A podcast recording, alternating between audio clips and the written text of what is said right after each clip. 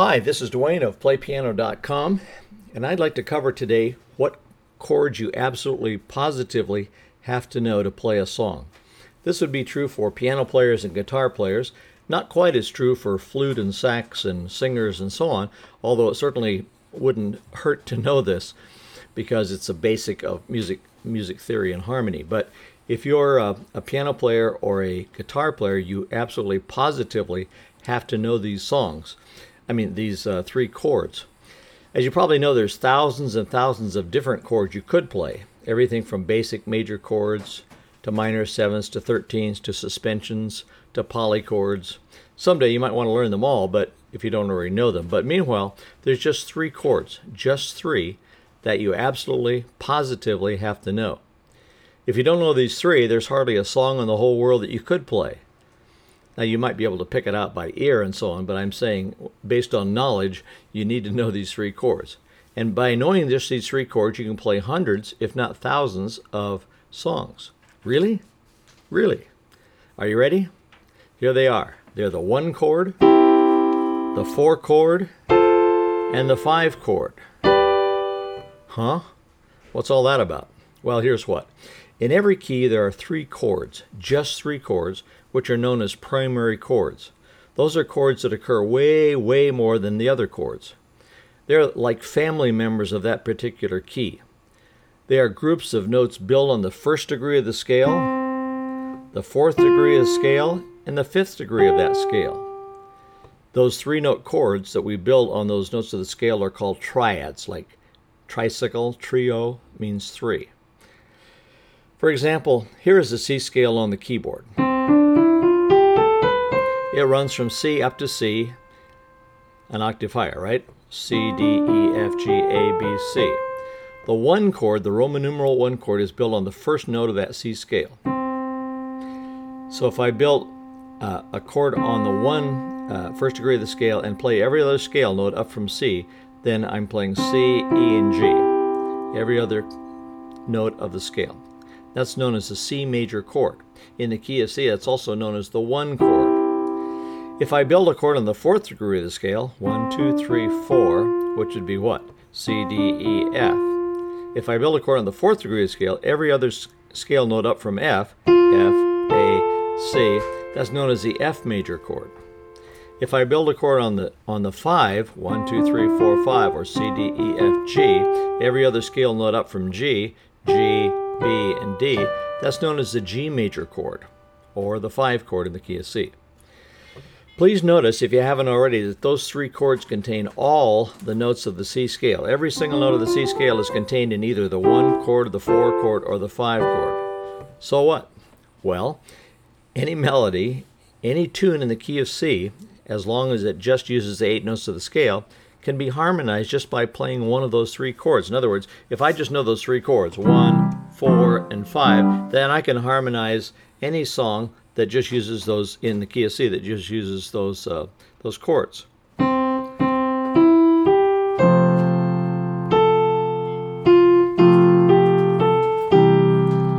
Silent Night.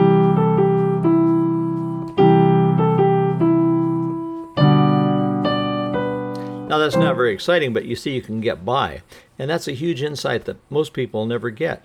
You can play hundreds and literally thousands of songs if you just know those three chords. Now, you'll certainly want to go on to, to reharmonize those, uh, to dress up those chords a little bit by putting in color tones and so on, and, and techniques such as arpeggios and so on. But th- this is the basic. You have to know those three basic chords. So, in any given key you can play, there are primary chords, chords that occur way more than any other chords. They're like family members of that particular key. At your house, for example, let's say that you have three people in your family you, your spouse, and your child. Okay? On the same block, but down the street, a few houses, lives your cousin and her family. Now, at any given moment, what are the most likely people to be in your house? Is it uh, Bill Clinton, Arnold Schwarzenegger, Barry Bonds, I don't think so.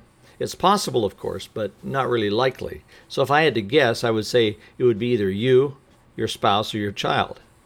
That would be my best guess, wouldn't it? It might be your cousin down the street. There's a much better chance of that happening than, say, running into David Letterman or Prince Charles, but my best odds would be to guess that the family members would be there. It's the very same thing with chords. In any given key, there are three family members that are residents of that key the one chord, the four chord, and the five chord. They are far and far away the most likely chords to occur in any given key. For example, if I'm playing in the key of C and the first chord is the C chord, and I have to guess what the next chord is, I would guess that it would be either what? F or G. Why? Because those are the other family members. So we have narrowed the odds a great deal just by knowing who the members of the family are. Okay, in other words, I wouldn't guess D or B or E flat or anything like that. Why? Because I know that the family members are 1, 4, and 5, so I'd guess those first. Okay? Now, does that mean that there's always just three chords in a song? No, of course not. But there are literally hundreds of songs that are made of just three chords. Most simple folk songs are made out of uh, just three chords, and a lot of a lot of well-known songs as well. The primary piano chords of all the major keys are, and I'm going to go through them right now. In the key of C, based on the scale of C, then the three primary chords are C, F, and G. Let me play them a little lower here. C, F, and G. In the key of G, based on the scale of G, the three primary chords are G, C, and D. In the key of D, based on the scale of D, the p- three primary chords or three family members are D, G, and A. In the key of A, based on the scale of A, the three primary chords are A, D, and E. If you're in the key of E, based on the scale of E, the three primary chords are E, A, and B. If you're a key in, in the key of B, based on the scale of B, the three primary chords are B, E, and F sharp. If you're in the key of F, based on the scale of F, then your three primary chords are F, B flat, and C. If you're in the key of B flat, based on the scale of B flat, then the primary chords are B flat, E flat, and F. If you're in the key of E flat, based on the scale of E flat, then the primary chords are E flat, A flat, and B flat. Why? Let me slow down. Because E flat is the first note of the scale. If I build a chord on that, that's a one chord. One, two, three, four. The fourth note of the scale is A flat, so I build a chord there. The fifth note of the scale is B flat, build a chord there. One, four, five. So the key of A flat would be A flat, D flat, and E flat. The key of D flat, primary chords would be D flat, G flat, and A flat. In the key of G flat, the primary chords are G flat, C flat, and D flat. Okay? Now, do you have to know all these chords and all these keys? No, of course not. You can choose to play in just one key or just a few keys if you'd like. But what you must know is the three chords in whatever key you choose to play in. That means that the Stark beginner can learn three chords in just a few minutes and be able to play along with thousands of tunes because most folk songs, simple hymns, country songs, many rock songs just use the three basic chords.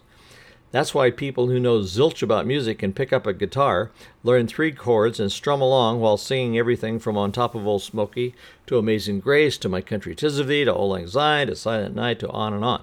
Well, you get the idea. And not only a guitar, but a piano, a keyboard, or whatever. Hey, thanks for being with me for this short little podcast, and I hope you enjoyed it. And we'll see you again soon. Bye bye for now.